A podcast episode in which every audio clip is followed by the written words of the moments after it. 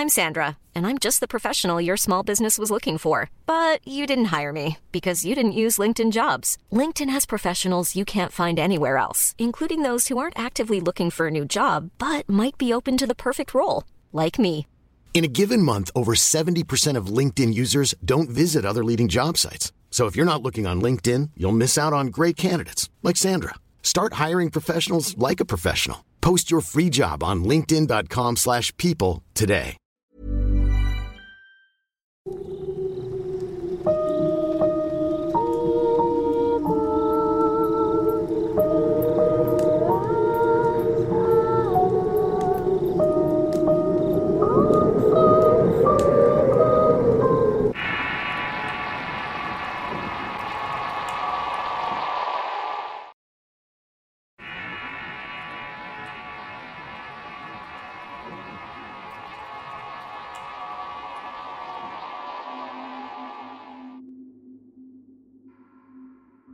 Me llamo Juan José, pero esta historia que voy a contarles realmente le sucedió a mi amigo llamado Mario.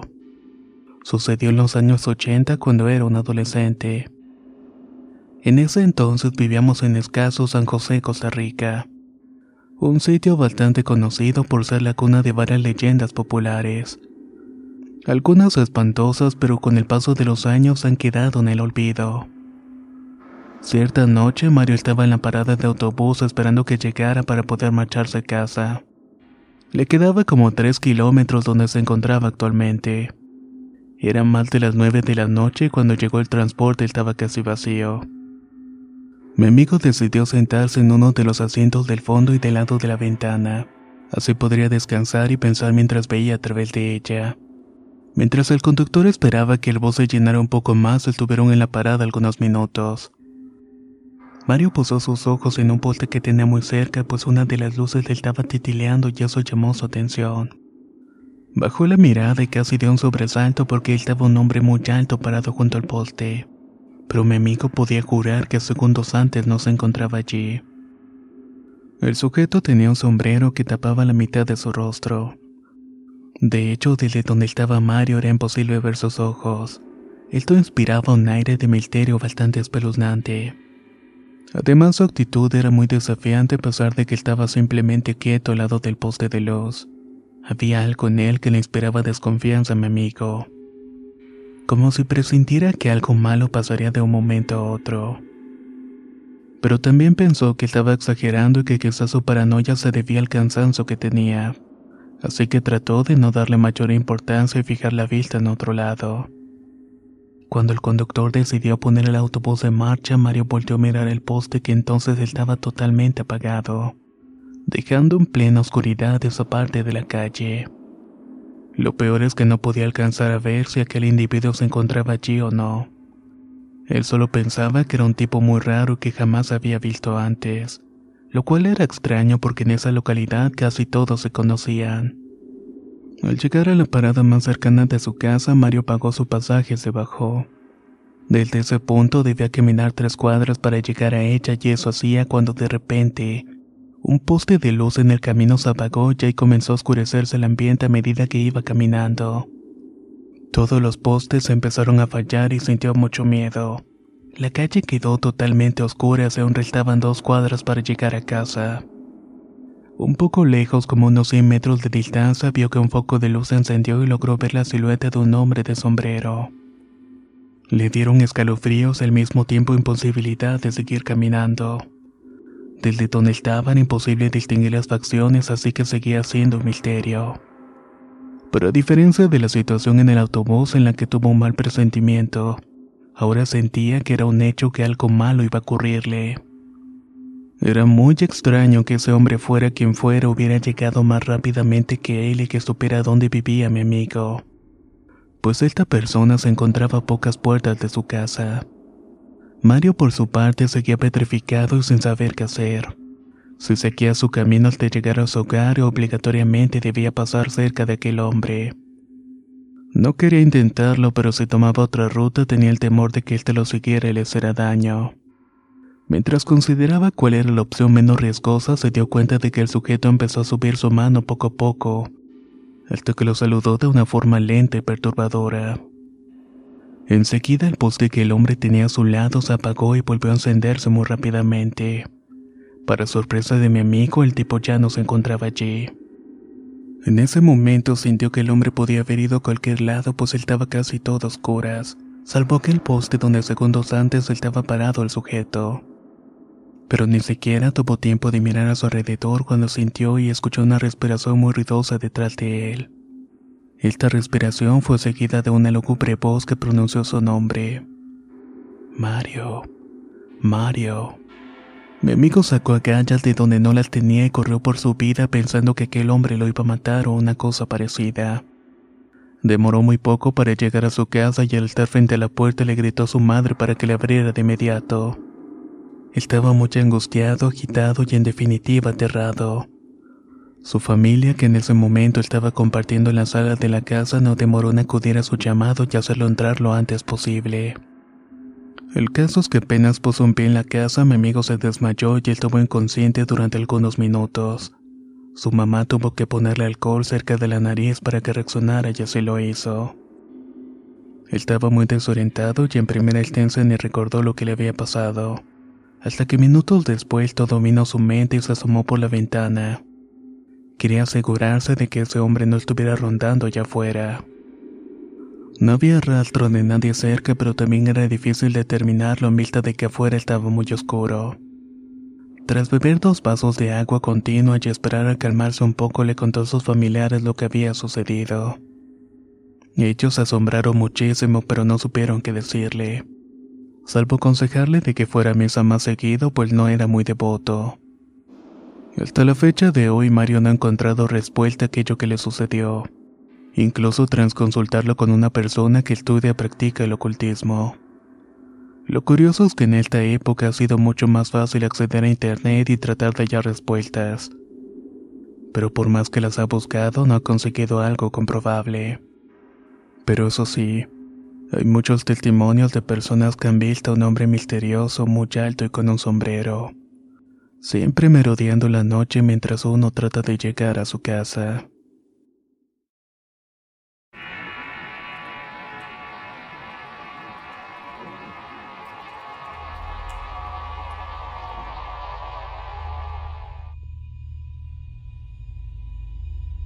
Mordida diabólica.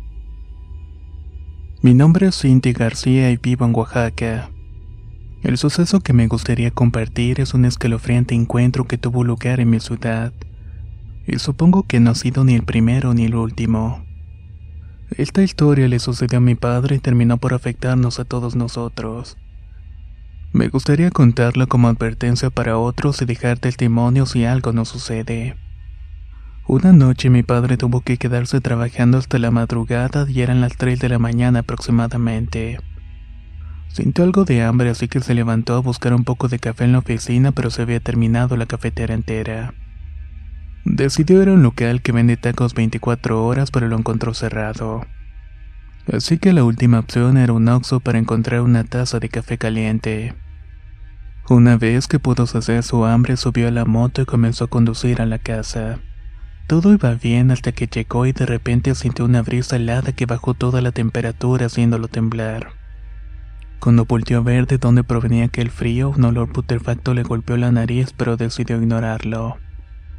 Cuando escuchamos ruido en la entrada, salimos corriendo para encontrarnos a mi padre intentando meter la motocicleta. Mi madre al ver que apenas podía mantenerse de pie le gritó que dónde había ido, ya que estaba extrañada de verlo tan tarde visitándonos. En ese momento mi padre reaccionó y se quitó el casco mientras intentaba meter la motocicleta a la entrada sin lograrlo. En su cara se le veía que tenía un dolor insoportable. Dice que sentía como si un perro grande le hubiera encajado sus dientes dejándole una gran herida. Movía su pierna con mucho cuidado y estaba hinchada, pálido y aterrado. Así que esperó a que dejara de hacer tanto frío para entrar. Una vez en la casa se sentó en una silla pero sin parar de temblar. Jamás había visto a alguien que estuviera tan asustado. Al ver que no podía calmarse, tomó una cobija y se cubrió completo hasta quedarse dormido. En la mañana se veía más calmado, así que mi mamá se le acercó con precaución y le preguntó por qué había llegado en ese estado. Ella le contó lo que había sucedido y ella siendo una mujer de fe dijo que iba a rezar por él. Que esa noche se quedara con nosotros y que no se fuera a su casa. Sin darle importancia al consejo de mi madre, una noche volvió a quedarse hasta la madrugada en el trabajo. Él no creía nada de esto y le restó importancia a lo que había pasado la noche anterior. Mi mamá, mi hermano y yo rezamos por él para que nada le pasara y esa noche pasó tranquila sin ningún suceso. Al día siguiente vino a visitarnos pero nuevamente tenía el semblante pálido y estaba sudando. Se veía claramente alterado. Se acercó a mi madre y le dijo que tenía una pierna muy caliente, roja y con marcas de dientes a su alrededor. Cuando nos las mostró el horror nos invadió inmediatamente. Mi mamá llamó a mi abuela por teléfono para contarle lo que había sucedido y pedirle algún consejo pues ella era una mujer muy religiosa y conoce todo sobre este tipo de cosas. Al decirle cómo tenía la pierna, mi abuela le dijo que no fuera a trabajar por unos cuantos días, que esas eran señales de que mi padre se había encontrado con el diablo y lo había mordido estando en su moto. Por eso había sentido que el frío tremendo aquella noche. La razón por la que pasó era por la muerte de mi bisabuela y que el diablo venía por su espíritu. Mi papá ignoró todas las advertencias y se fue a su casa al anochecer. Nos dice que sintió una parálisis del sueño que no le permitió moverse pese a que tenía los ojos abiertos. Luego escuchó una voz grave y tenebrosa que le estaba diciendo, De aquí no te vas a ir. Seguido de un olor terrible a putrefacción de carne muerta que invadió el cuarto. Sintió como el diablo le estaba agarrando por el cuello y lo estaba ahorcando con unas pequeñas manos uñas largas. Lo apretó tan fuerte que mi padre casi se moría de un infarto. Luego de que eso sucediera, su casa se volvió muy oscura y fría. Se escuchan voces por los pasillos y se ven sombras acechando. Mi madre ya no nos deja ir a visitarlo. Desde ese momento él cambió por completo. Mi madre teme que como el diablo se aparece allí pueda salir y asustarnos. Life is full of what ifs. Some awesome, like what if AI could fold your laundry? And some, well, less awesome, like what if you have unexpected medical costs? United Healthcare can help get you covered with Health Protector Guard fixed indemnity insurance plans they supplement your primary plan to help you manage out of pocket costs. No deductibles, no enrollment periods, and especially no more what ifs. Visit uh1.com to find the Health Protector Guard plan for you. Hey, I'm Ryan Reynolds. At Mint Mobile, we like to do the opposite of what Big Wireless does. They charge you a lot, we charge you a little. So naturally, when they announced they'd be raising their prices due to inflation, we decided to deflate our prices due to not hating you. That's right. We're cutting the price of Mint Unlimited from $30 a month to just $15 a month. Give it a try at mintmobile.com slash switch. $45 up front for three months plus taxes and fees. Promo for new customers for limited time. Unlimited more than 40 gigabytes per month. Slows. Full terms at mintmobile.com. La primavera está aquí. Así que es el mejor momento para sacar lo viejo de la rutina y vivir nuevas experiencias.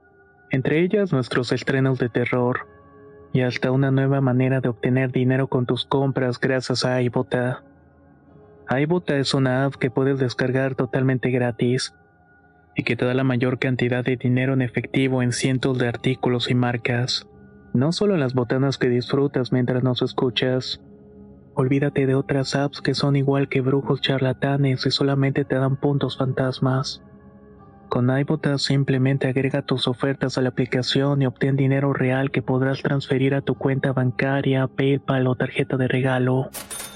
No lo dudes y únete a una comunidad con 50 millones de usuarios que ya disponen de los beneficios de más de 2.700 marcas y tiendas, como Lowe's, Macy's, Sephora y Best Buy.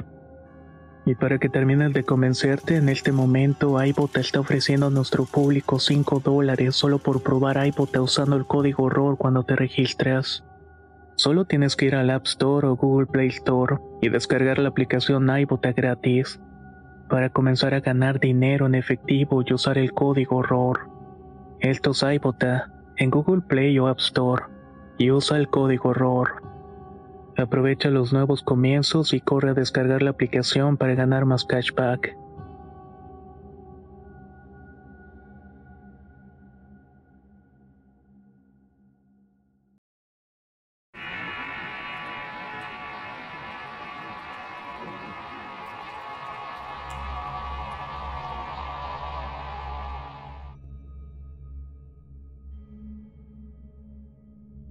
Vidas pasadas. Prefiero mantener mi nombre en secreto, así que me presentaré como mi Roldán. Soy de Puebla y me gustaría compartir parte de la historia de mi vida. Nací en 1998 en la ciudad de San Martín, Texmelucan. He tenido una vida bastante dura y eso se predijo desde antes de mi nacimiento, pues mi madre rompió fuente cinco días antes de que yo naciera. Fue un parto bastante complicado. Mi familia es muy apegada al lado espiritual y en el historial tiene a cinco medium de distintos tipos. Aunque muchos consideran el espiritismo como brujería, están equivocados. Desde muy pequeña tuve contacto con este mundo y no es para nada de lo que los demás creen. Cuando apenas tenía pocos meses de haber nacido, un hombre al que llamo abuelo me salvó de la muerte y me dio un hermoso mensaje que hasta el día de hoy conservo.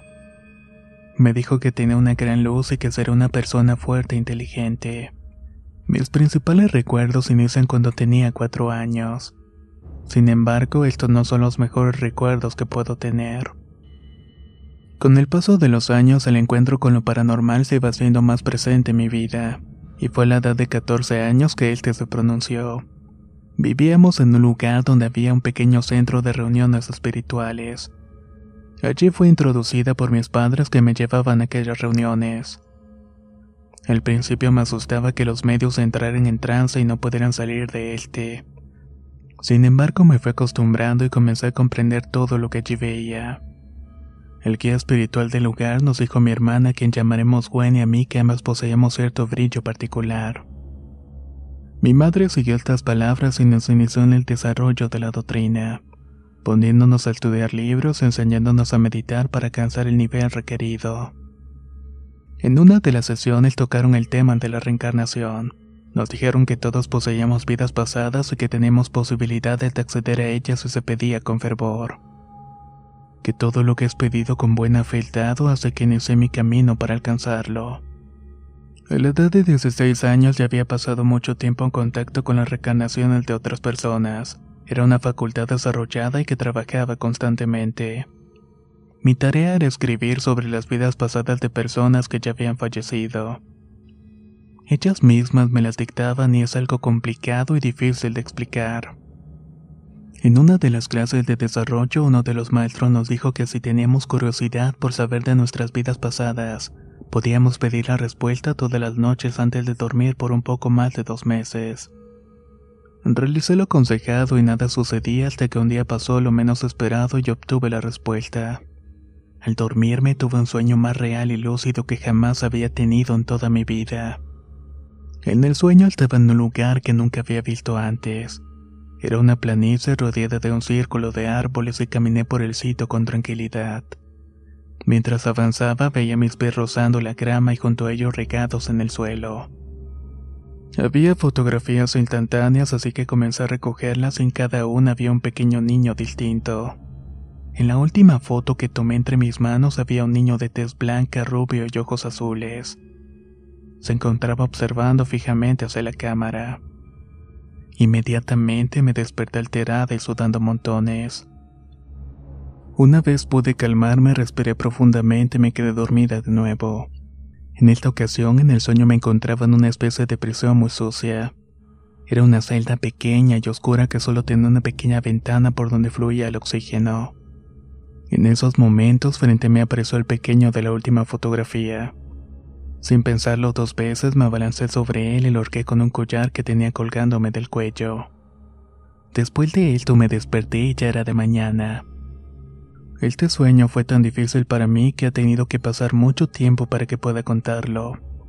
A la primera persona que se lo dije fue mi madre, aunque a la mitad del relato lloré como nunca y no pude parar. En un domingo de reunión en el centro del estudio, luego de hacer la oración y la comunicación espiritual como siempre, se dio culminada la sesión, pero antes de finalizar se pedí la palabra y les conté a todos los presentes del sueño que había tenido.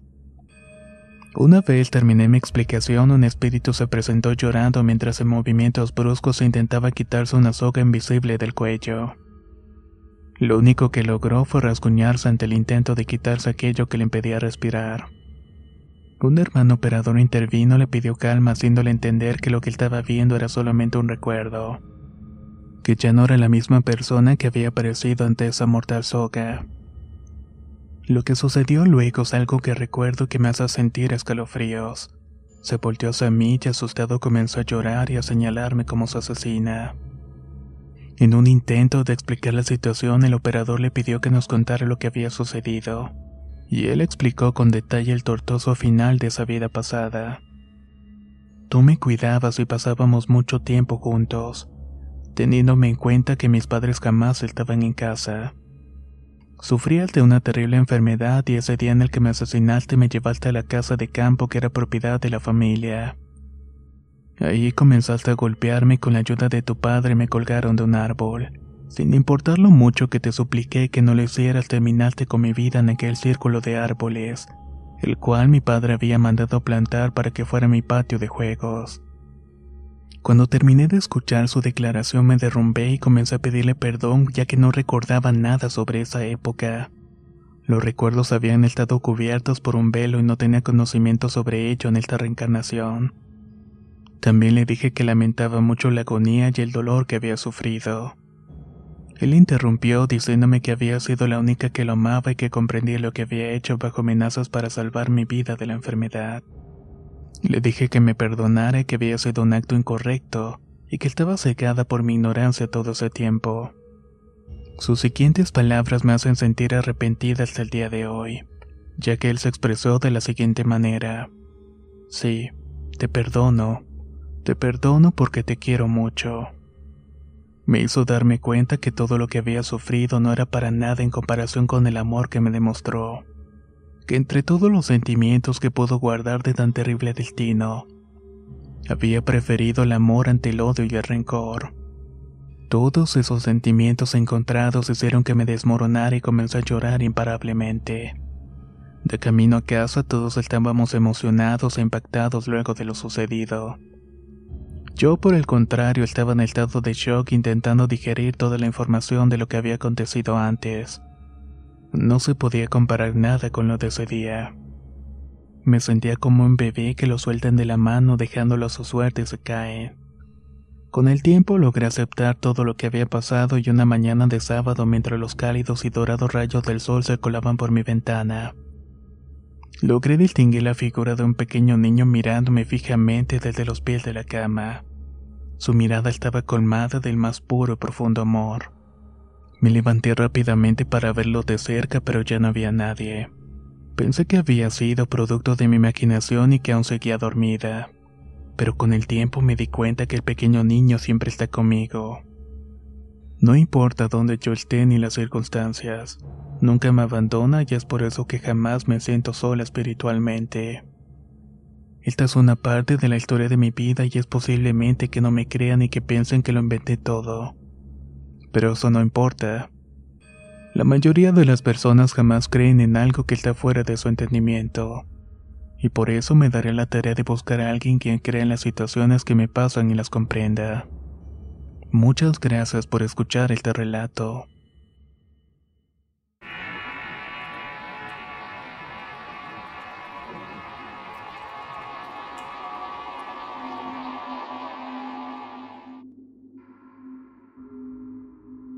Esta historia ocurrió hace un par de años atrás.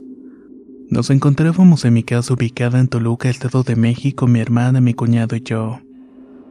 Esa noche había una fiesta y ambos me invitaron a ir, pero como me sentía mal tercio, les dije que prefería quedarme en casa jugando en la computadora. Pasaban las horas, en la calle no se escuchaba ruido y eran pasadas de las 3 de la madrugada. Ellos aún no llegaban de la reunión. Yo estaba un poco cansado y casi listo para dormir, pero debía esperar a que llegaran para verles el portón de la casa ya que no llevaban llaves. Aproximadamente media hora después me sobresalté porque escuché los gritos de mi hermana a cierta distancia de la casa. Bajé corriendo las escaleras hasta llegar a la primera planta. A los pocos segundos empezó a tocar el timbre y a dar golpes desesperadamente en la puerta. Tanto ella como mi cuñado me imploraban que los dejara entrar de inmediato. A pesar de que estaba nervioso, hice exactamente lo que me pidieron porque era evidente que estaba en una situación peligrosa, así que procuré tardar lo menos posible. Ambos entraron enseguida y con la misma desesperación me pidieron que cerraran de una vez así lo hice. No demoré en preguntarles qué había pasado, pero de inmediato ambos me hicieron señas para que hiciera silencio. Eso me puso más nervioso, pero les hice caso. A los pocos segundos escuchamos unos pasos que estaban arrastrando muy lentamente cerca del portón de mi casa. De pronto logramos divisar una sombra debajo de este.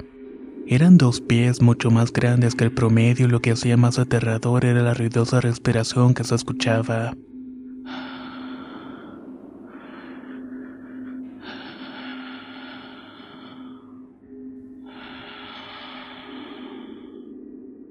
Sentí que mi corazón palpitaba muy fuertemente, pero hice mi mayor esfuerzo para hacer silencio.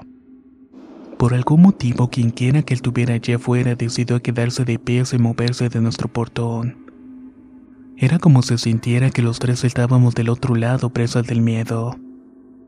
Quizás pasaron cinco segundos, pero sentimos que fueron horas. Esa cosa luego continuó su camino lentamente.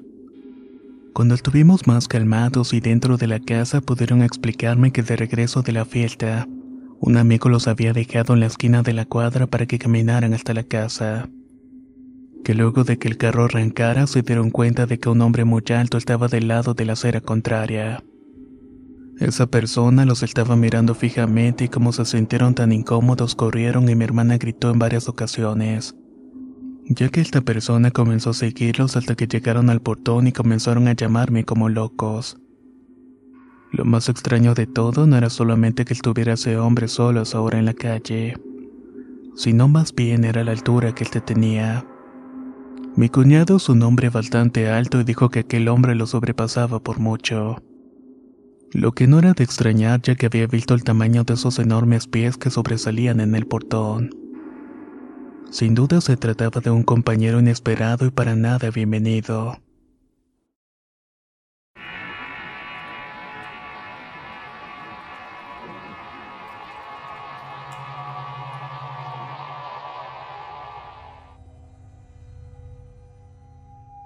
Me llamo Ever y lo que voy a contar es una historia verdadera. Me ocurrió cuando tenía 15 años en la ciudad de Nanacamilpan, Tlaxcala. En ese entonces lo que más me gustaba era salir de farra y fiesta con mis amigos. Aunque esto era lo que más me gustaba, también era lo que me hacía tener la mayor cantidad de problemas con mis padres, quienes siempre me decían que no tenía edad para estar viviendo. Pero bueno, yo en esos días era muy imprudente y rebelde. Probablemente por mi edad, así que siempre trataba de escabullirme y salir de la casa sin que se dieran cuenta. Durante mi adolescencia viví en la zona centro de la ciudad y era común que pasara el tiempo con mis amigos recorriéndola todo el tiempo. Nunca paraba en casa salvo para comer y dormir. Pero una noche decidí saltarme la cena y quedarme por fuera para no tener que escuchar los recaños de mis padres. El plan era ir a beber como siempre con mi grupo de amigos. Así que quedamos de reunirnos en un parque de la zona al final de la tarde. Luego nos iríamos a la casa de uno de ellos. El asunto es que la casa de este amigo no quedaba en mi ciudad, sino más bien a las afueras. Y aunque en un principio pensé que si mis padres se enteraban iban a enojarse muchísimo y a castigarme de por vida. La presión de mi grupo y mis ganas de no perderme esa reunión terminaron convenciéndome y nos fuimos. Antes de llegar hicimos una primera parada para comprar el alcohol, lo cual no era un problema para nosotros que conocemos al dueño de la tienda y siempre nos vendía lo que queríamos. Ese día me sentía extrañamente culpable, pero creo que se debía a que no solamente estábamos traicionando la confianza de nuestros padres, sino que también lo estábamos haciendo de muchas maneras. No había ido a cenar con ellos a pesar de que estaban esperándome. Tampoco me había comunicado para avisarles que no iría. Había salido de la ciudad sin permiso, compré bebidas alcohólicas con parte del dinero que honestamente ellos ganaban. Ni siquiera sabía que ahora regresaría a mi casa para dar la cara. Pero cuando uno es adolescente casi todas las veces decide mal. Y se escuda con el pretexto de que está en la edad para vivir todo tipo de cosas. Ya era muy tarde cuando decidí regresar para mi pueblo. Solo me quedaba ser más consciente de mis actos así que decidí no beber en exceso.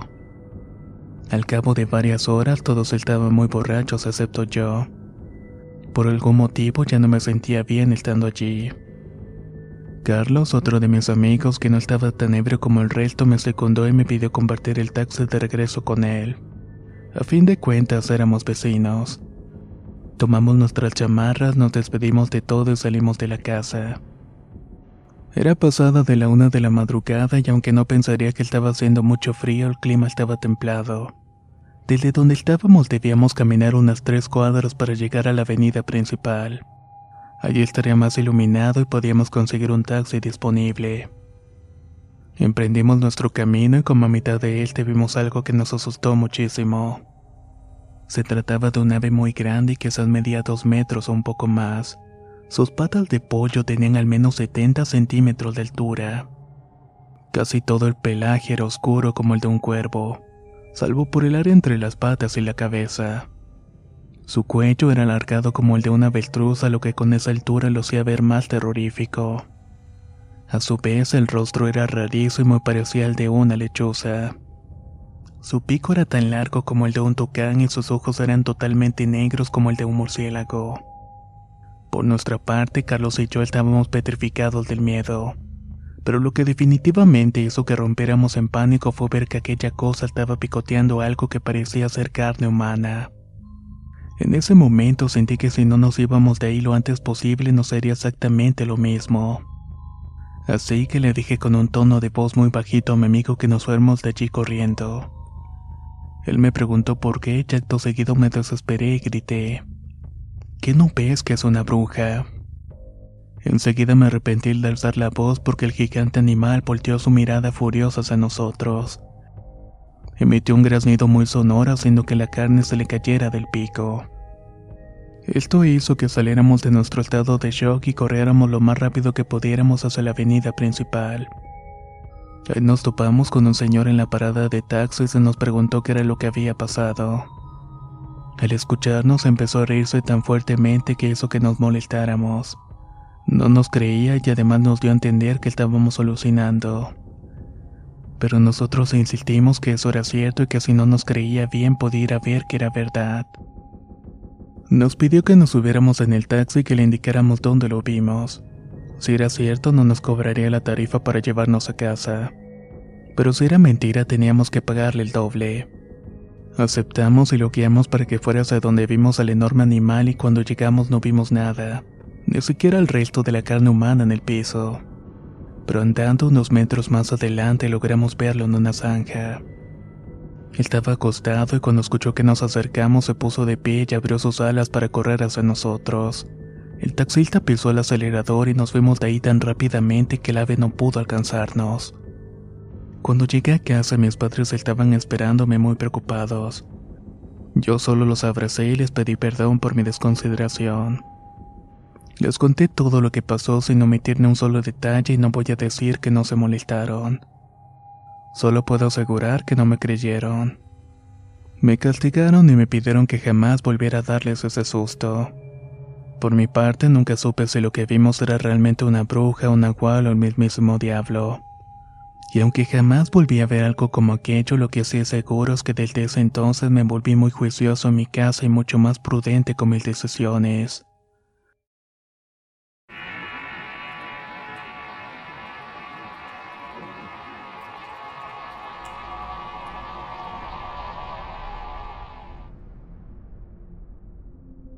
Visita indeseada. Esta historia me pasó directamente a mí y es algo que jamás podré superar y que aún me atormenta por las noches. En mi familia éramos cinco, mi padre, mi madre, mis dos hermanos y yo, siendo la menor de los hermanos. Un viernes 18 de mayo, cuando tenía solamente siete años, mi padre murió de una causa desconocida. Cuando hicieron la autopsia, los doctores no encontraron la razón por la cual había entrado en coma y había muerto. Este hecho fue el principio de una cadena de sucesos misteriosos e inexplicables que comenzó a ocurrir en nuestras vidas. Cuando se corrió el rumor de que no se sabía la causa de su muerte, algunos familiares afirmaron que tenía que ver con la brujería, ya que mi padre era un hombre muy próspero y con una familia que lo amaba. Así que por estas razones había muchas personas que lo envidiaban. Mi madre nunca se pronunció sobre el tema y prefirió ignorar lo que otros decían sin embargo, desde la muerte de mi padre el ambiente en la casa se tornó pesado.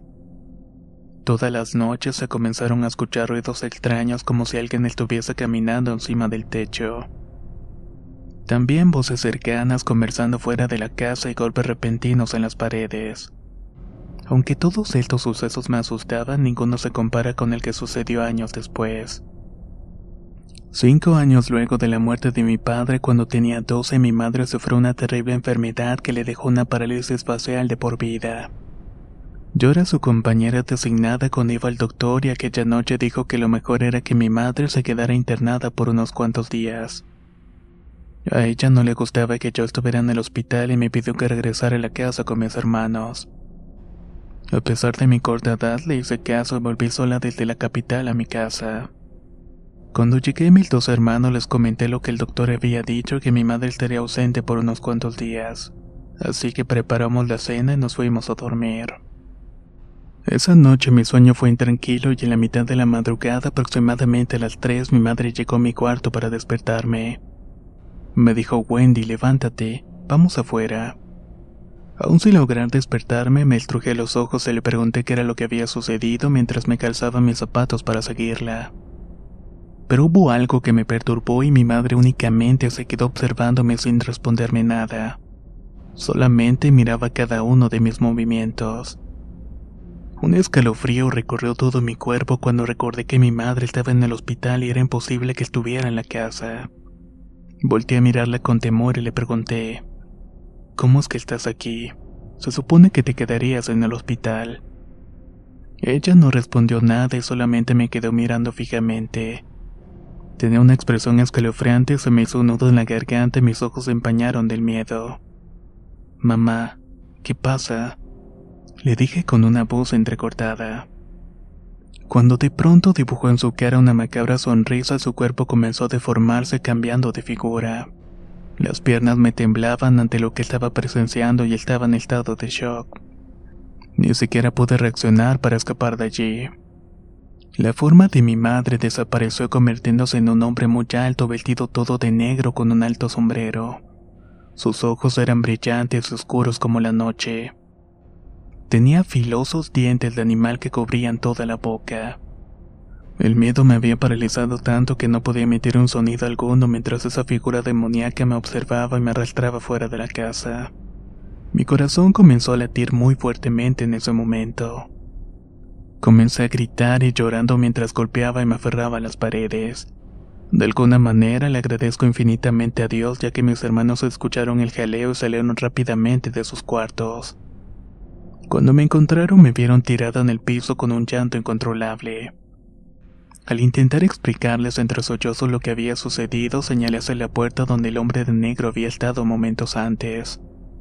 Sin embargo, cuando volteamos a ver ya no había nadie.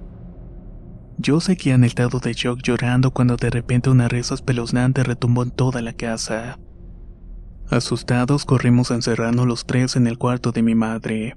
Esa noche no logramos pegar un ojo y al amanecer la casa parecía estar en calma. Salimos inmediatamente de allí para ir con mi madre al hospital. Le contamos todo lo que había sucedido, decidió que lo mejor era quedarnos en la casa de nuestra tía mientras le daban de alta. No volví a ver esa escalofriante escena aunque en la casa todavía se pueden escuchar los ruidos extraños del techo y las paredes. No he tenido otro encuentro de esa magnitud de nuevo. Al contarle a mi tía por qué habíamos tenido que irnos de la casa, ella me dijo que ese era el diablo que quería llevarme con él. Pero que había sido muy alto al reaccionar o de lo contrario no estaría contando esta historia.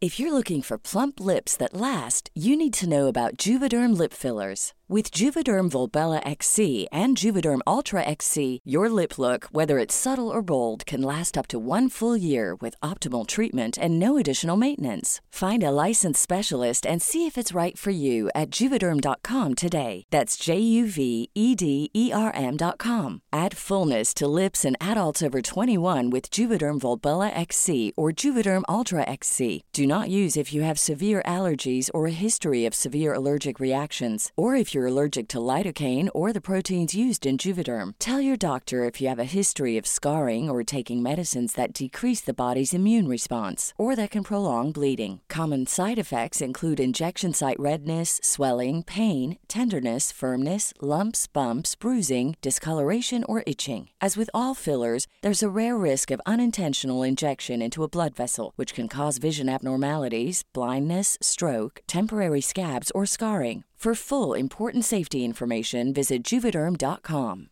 Hey, folks, I'm Mark Marin from the WTF Podcast, and this episode is brought to you by Kleenex Ultra Soft Tissues, your ally to help tackle your allergy symptoms this season. I love the change of seasons, but nobody loves pollen and all those other things floating in the air that make you sneeze during this nice weather. Kleenex Ultra Soft Tissues are hypoallergenic and allergist approved, so fight back against watery eyes and runny noses without worrying about irritating your skin. For this allergy season, grab Kleenex and face allergies head on.